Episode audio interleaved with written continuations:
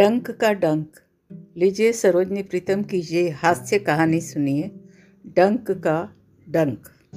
सगुड़ी के पास एक ततैया बार बार ऐसे बंडरा रहा था, जैसे कमल के फूल पर भौरा फूलों की क्यारियों पर तितली और गुड़ पर मक्खियाँ भनाती हैं।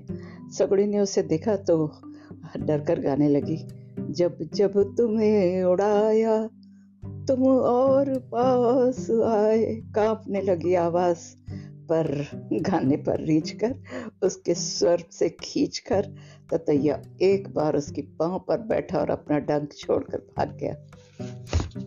अब तो उसके मज़े थे। उसकी बाह सूझने लगी। और और और, बाह सूझने लगी। बेचारी क्या करती? सगुणी चीख उठी, ततैये पर झपटी, पर सब व्यर्थ। डंक से सूजी बाह को देखकर वो तो एकदम हैरान रह गई। अरे रे, ये तो मांस लटकना शुरू हो गया। डंक से बाहर सूजनी शुरू। हाय सगुनी का मुँह सूज गया। डंक कितना तीखा होता है, ये तो उसने सोचा भी ना था। उसने तो बिछुआ के डंक पर गा गा कर, हाय वही तैया करती हुई मत पारती मुद्राएँ देखी थी। डंक का ये रूपाकार ना देखा था।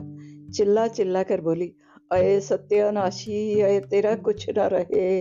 अय डंक छोड़ना था तो रूप सी गुणवती, लाजवंती षोडशियों में छोड़ता।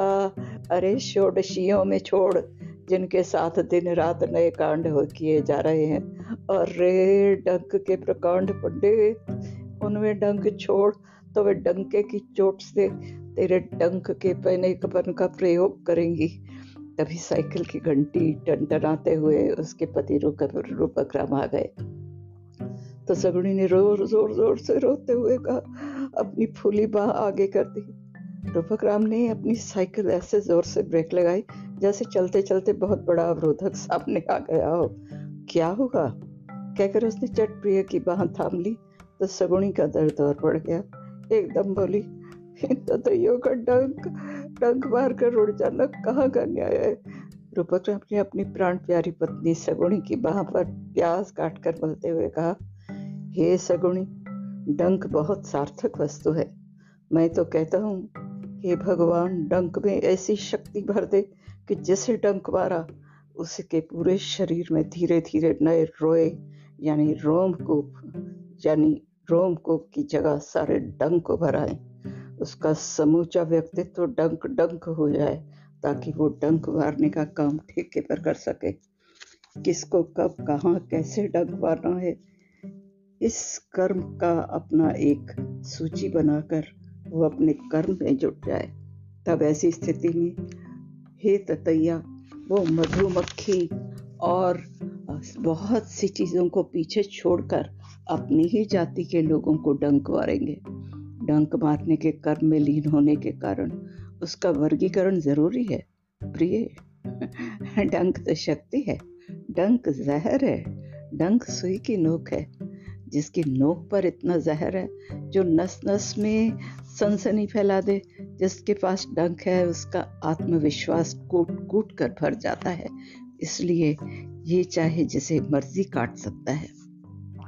इसके लिए अपेक्षित पात्र ढूँढने की ज़रूरत है। वास्तव में ततैये की तो बलैया लेनी चाहिए थी कि आपने एक मुझे वरदान प्रदान कर दिया कि अब मैं डंक वाली हो गई। डंकों की लहलहाती खेती होगी। अब तुम्हारे रोम की जगह अगर डंक ही डंक निकल आए और ये बाह डंकों का एक ऐसा अनूठा स्टोर बन जाए जैसे शस्त्रागार में शस्त्र हों। डंक डंक कबीर से लेकर समूची पीढ़ी तक हरेक के लिए बलदा बलिदान और विश्वास और बखान का विद्यमान रहा है। यानी, अरे रे, आपकी तो बात ही पूरी नहीं होती, पता नहीं क्या क्या बोलते जा रहे हो। नहीं नहीं, मैं तुम्हें कबीर और रहीम की बात बता रहा हूँ। दूसरे को ऐसे डंक मारना कि उसका काटा पानी न मांग सके। आज तुम्हारे भीतर एक ऐसा डंक समाया है कि कुछ भी कर लेने के लिए समर्थ हो। उठो और बढ़कर हिंसा को डंक मार कर निकाल लो। डंक एक चिंतन को जन्म देता है। ये डंकीला चिंतन होता है। डंक का एक विराट रूप है। जिसके पास डंक है, उसकी मान मर्यादा में चौगनी वृद्धि हो जाती है। रहीम जी होते तो कह उठते रेमन डंक ही राखिए। और कबीर भी निंदक नियरे राखिए की जगह डंक की निंदर, डंक ही नियरे राखिए। निंदक नहीं है। और फिर डंक मिलने पर ऐसी रोनी सूरत बनाने की जगह बिल्कुल बिछुआ बर्र दोनों की तरह हो जाओ। देख क्यों भी घबराए? अरे काटे ऐसे काटे ऐसे, ये दो डंक डंक हो जाए। डंक मारना कुत्तों की तरह काट खाने से बेहतर है, क्योंकि डंक मारने वालों से सावधान के सूचना पट्ट पर नहीं लिखना जाता कि इन्हें इन्हें ततैया ने काट खाया है, इसे बच कर रही है। सगुणी पतिदेव का लगातार प्रवचन सुनते सुनते यूँ भी झटक कर अपनी बाह लग गई रूपक राम को लगा जैसे किसी मधुमक्खी ने काट लिया हो। वो बेचारा इधर उधर देखने लगा, बगले झांकने लगा कि तभी सगुणी कह उठी, डंक के डंक का बखान सुनते ही सोच लिया है कि आपके सामने कोई डंक बारे तो आप तो उस डंक से भी बड़ा डंक कहीं से बरवा के आए हैं। इन डंकों को निर्यात कर दिया जाए ना तो विदेशी इसी डंक से इसे डंके की संज्ञा प्राप्त कर देंगे और कहेंगे, इसे पाने वाला डंकैल डुमकैल है और डुमकैल होकर नैन नचाए, कहे और मुस्काए चैलेंज तो दे देगी, लला। फिर आइयो गलियन मोरी। रूपक राम फिर से बोल उठे, तुम ततैया की महत्ता नहीं समझ सकती। तुम्हें पता है, ततैया ताता थैया का रूप है।